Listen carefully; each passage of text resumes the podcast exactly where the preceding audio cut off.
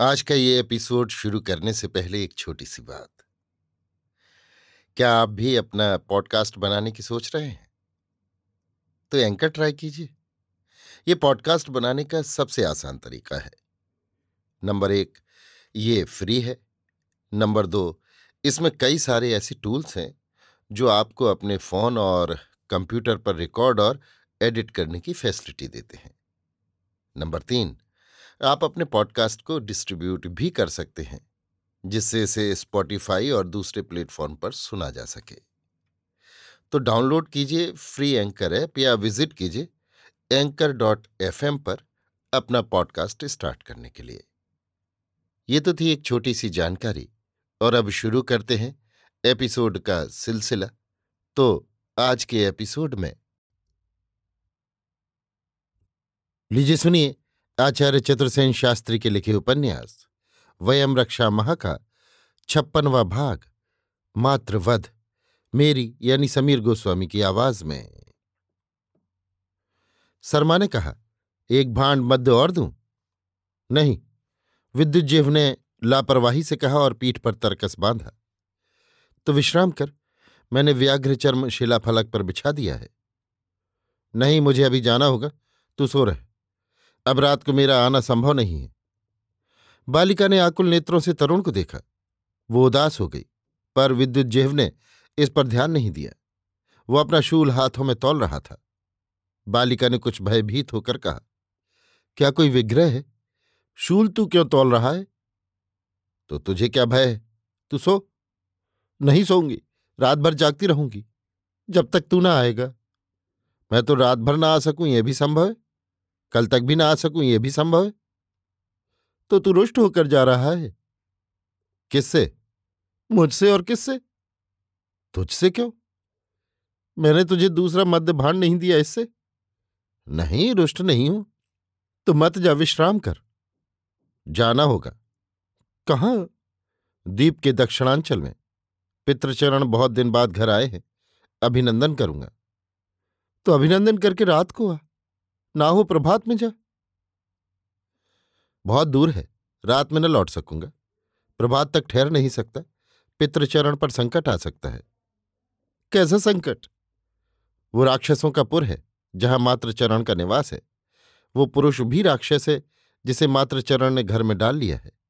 संवादवाहक ने कहा है कि पितृचरण पर संकट आ सकता है। तो मैं तेरे साथ चलती हूँ। विद्युत विद्युजीव हंस दिया। उसने कहा तू क्या मुझसे अधिक लक्ष्यभेद करती है? जा सो रहे परंतु ठहर मुर्की स्त्री और बालक को तूने खिलाया पिलाया कुछ? एक शूकर उसे दे दिया है और एक मध्य भांड। तो ये स्वर्ण मुद्राएँ भी उसे दे दे, कदाचित उसे इनकी आवश्यकता है।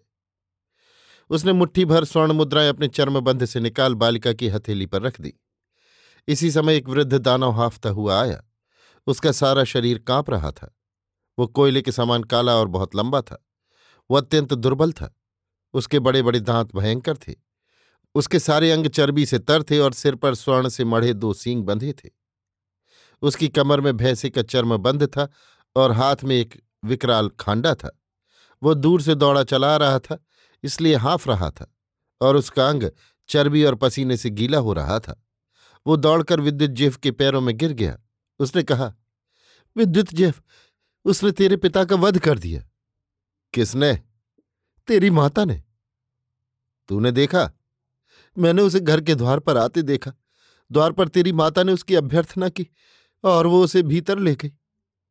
जो ही उसने शस्त्र खोल कर रखे, उसने उसका वध कर डाला और शव खींचकर चतुष्पथ पर डाल दिया। क्या वो उसका राक्षस पति भी वही था? नहीं। तो अकेले उसी ने पितृचरण का वध किया। ऐसा ही मैं समझता हूँ। तू क्या बहुत श्रमित है? श्रमित हूँ, पर तू करणीय कह।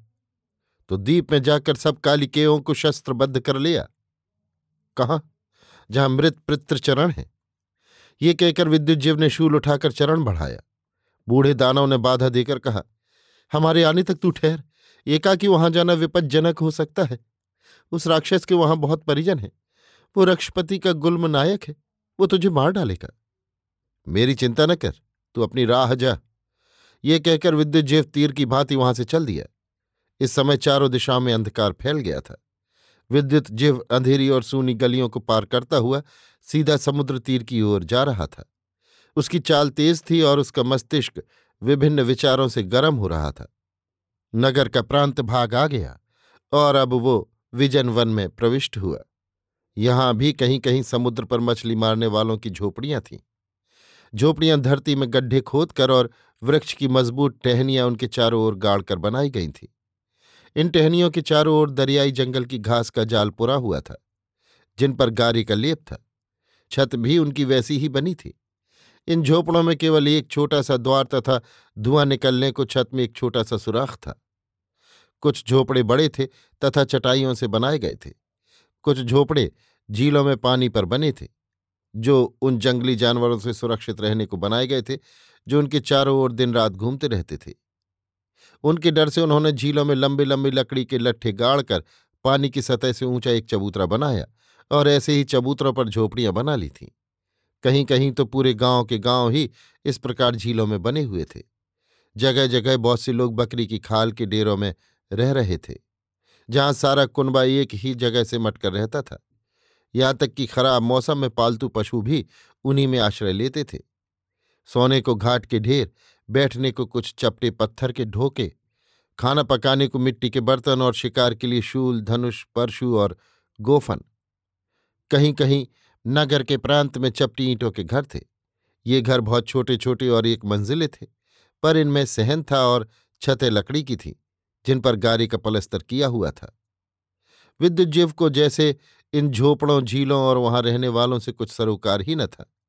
वो तेज़ी से अपने गंतव्य पर बढ़ा जा रहा था। सामने ही एक पर्वत की उपत्यका थी। वो उसी ओर बढ़ रहा था। अंततः वो अपने गंतव्य पर पहुँच गया। यहाँ आकर उसने अपनी गति धीमी कर ली। यहाँ से पर्वत श्रृंखला शुरू होती थी। शीघ्र ही वो पर्वत के नीचे जा खड़ा हुआ। सामने समुद्र गरज रहा था। हवा तेज चल रही थी और जब वो पहाड़ से टकराती थी तो मेघ गर्जन के समान शब्द होता था। अब उसने सावधानी से चारों ओर देखा और बिल्ली की भांति निशब्द पर्वत की तंग राह पर चढ़ने लगा। थोड़ी ही दूर पर उसे कुछ गुफाएँ नज़र आने लगीं। छोटी, बड़ी अनेक गुफाएँ थीं। उन सब में राक्षसों और दैत्यों के परिवार रहते थे। किसी किसी गुफा में से शोर आ रहा था। किसी में से मांस भूनने की गंध आ रही थी। वो पार्श्व में घूमकर उस बड़ी गुफा के द्वार के सामने पहुँचा। जिसके डेढ़ सौ फीट नीचे नदी बह रही थी। इसके दोनों ओर आठ सौ गज के विस्तार में और अनेक छोटी बड़ी गुफाएँ थीं। द्वार के सामने आकर वो कुछ ठिठका। उसने देखा, सामने ही काली काली कोई वस्तु बीच राह में पड़ी है। वही उसके पिता का मृत शरीर था। बहुत दिन से उसने अपने पिता को देखा नहीं था। परंतु उसने अपनी कल्पना और अनुमान से समझ लिया कि यही उसके पिता का शरीर है। उसने झुककर उसे देखा और घुटनों के बल उसके पास बैठ गया। फिर उसने एक लंबी सांस ली और सिर उठाकर गुफा की ओर देखा। वो गुफा के भीतर प्रविष्ट हुआ। द्वार के भीतर दालान में एक बूढ़ा राक्षस ऊंघ रहा था। वो बिना उसे जगाए आगे बढ़ गया। यहाँ प्रकाश था। चर्बी का दीप जल रहा था। सामने छोटी बड़ी अनेक कोठरियाँ थीं। बीच में बड़ा हाल था, जो अष्टभुज स्तंभों पर आधारित था। उसके सामने स्तंभों वाला एक लंबा दालान था। वो उसी दालान में अग्रसर हुआ। स्तंभों पर हाथी और सिंह के चित्र बने थे तथा उन पर उभरी हुई नक्काशी हो रही थी। अंत में वो उस प्रमुख गुफा के द्वार पर पहुँच गया, जिसके सामने खंभों वाला बहुत बड़ा ओसारा था। यहाँ उसे एक राक्षस ने टोका। राक्षस एक अधेड़ वय का था। उसके हाथ में धनुष बाण था। परंतु अभी उसके मुँह से स्वर फूटा भी न था कि विद्युत जीव का शूल उसकी पसलियों को पार कर कलेजे को चीर गया। वो घूर्णित हो, वहीं गिर गया। इसके बाद वो रंग महल में प्रविष्ट हुआ। द्वार पर महीन पर्दे पड़े थे। भीतर सुगंधित द्रव्य जल रहे थे और वहीं उसकी माता बहुत सी राक्षसी दासियों के बीच पलंग पर सो रही थी। विद्युत जीव की माता का नाम विज्जला था। उसकी आयु चालीस को पार कर गई थी। परंतु अभी उसका अंग सौष्ठव और यौवन वैसा ही भव्य और आकर्षक था कि कोई भी तरुण उस पर मोहित हो सकता था। वो सोने के पलंग पर सो रही थी। गुहा में सुगंधित चर्बी के द्वीप का मंद प्रकाश था। पास में खड्ग और धनुष बाण रखे अनेक तरुणी दैत्य और राक्षस बालाएँ उसके चारों ओर भूमि पर सो रही थीं। विजला की उठान बड़ी आकर्षक थी। वो लंबे कद की और छरहरी बदन की कमनी स्त्री मूर्ति थी। उसके नेत्रों में मादकता थी और होठों में रस का भंडार। वो किसी भी तरुणी सुंदरी से अधिक आकर्षक थी। शान भी उसकी रानियों जैसी थी। वो कंठ में सिंघल के बड़े बड़े मोती पहनती तथा उसका कटिबंध और वलय स्वर्ण का था। कुछ देर विद्युत जिव चुपचाप खड़ा अपनी माता के इस भव्य रूप को देखता रहा। फिर उसने उसका पैर पकड़कर खींचा। एकाएक नींद से चौंक कर उसने यमदूत के समान विद्युत जीव को सामने हाथ में विकराल शूल लिए देखा। यद्यपि उसने बहुत दिन बाद पुत्र को देखा था, पर उसने उसे तुरंत ही पहचान लिया। वो हड़बड़ाकर पलंग से उठ खड़ी हुई। उसने धड़कते हुए हृदय पर हाथ रखकर कहा, जात, तू इस असमय में किस अभिप्राय से आया है? मात, मैं पितृचरण के दर्शन करने आया हूँ। तेरे पिता दो हैं। मुझे एक ही चाहिए। यदि तेरा अभिप्राय हतभाग मुचुकंद दानव से है तो उसका शव उस चतुष्पथ पर पड़ा है। उसी से अभिप्राय है माता। तो वहीं जा, यहाँ क्यों आया? तुझे वहीं ले जाने के लिए। मेरा उससे क्या संबंध रहा? इस पर मैं विवाद नहीं करता। तो कह, तेरा मैं क्या प्रिय करूँ? केवल वो शस्त्र हाथ में ले, जिससे तूने उसका वध किया है। किस लिए? उसी से मेरा भी वध कर। तुझसे मेरा क्या विग्रह है जात? पर मेरा तुझ पर विग्रह है। किस लिए? तूने पतिवध किया। मेरा पति सुकेतु राक्षस है। और मेरा पिता कभी था, अब नहीं। परंतु ये सब भूमि, संपत्ति, पशु, स्वर्ण, रत्न, घर, भंडार तो उसी के हैं। वो मृत हैं। अब मैं उसकी स्वामी हूँ। और मैं, तू यदि मेरा अनुगत है तो मेरा तुझ पर अनुग्रह है। अनुग्रह है तो शस्त्र ले। कैसा शस्त्र? जिससे तूने पितृचरण का वध किया किंतु क्यों? मेरा वध करने के लिए। मैं तेरा वध नहीं करना चाहती जात। पर मैं तेरा वध करने आया हूँ, माता। तेरा ऐसा धृष्ट आचरण। क्रोध करने से लाभ न होगा, माता। शस्त्र ले और तनिक उधर खुले स्थान में चल। क्यों? यहाँ शस्त्र प्रयोग के योग्य स्थान नहीं है। तू क्या मुझसे युद्ध करना चाहता है? तुझे वध करने से पूर्व मैं तुझे आत्मरक्षा का अवसर देता हूँ।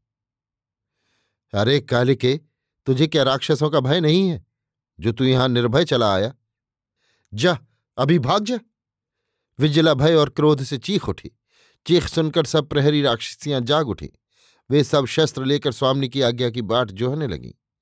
विद्युत जीव ने कहा, अरे चेटियो, ये माता और पुत्र का विग्रह है। चली जाओ यहाँ से। यहाँ तुम्हारा कुछ काम नहीं है।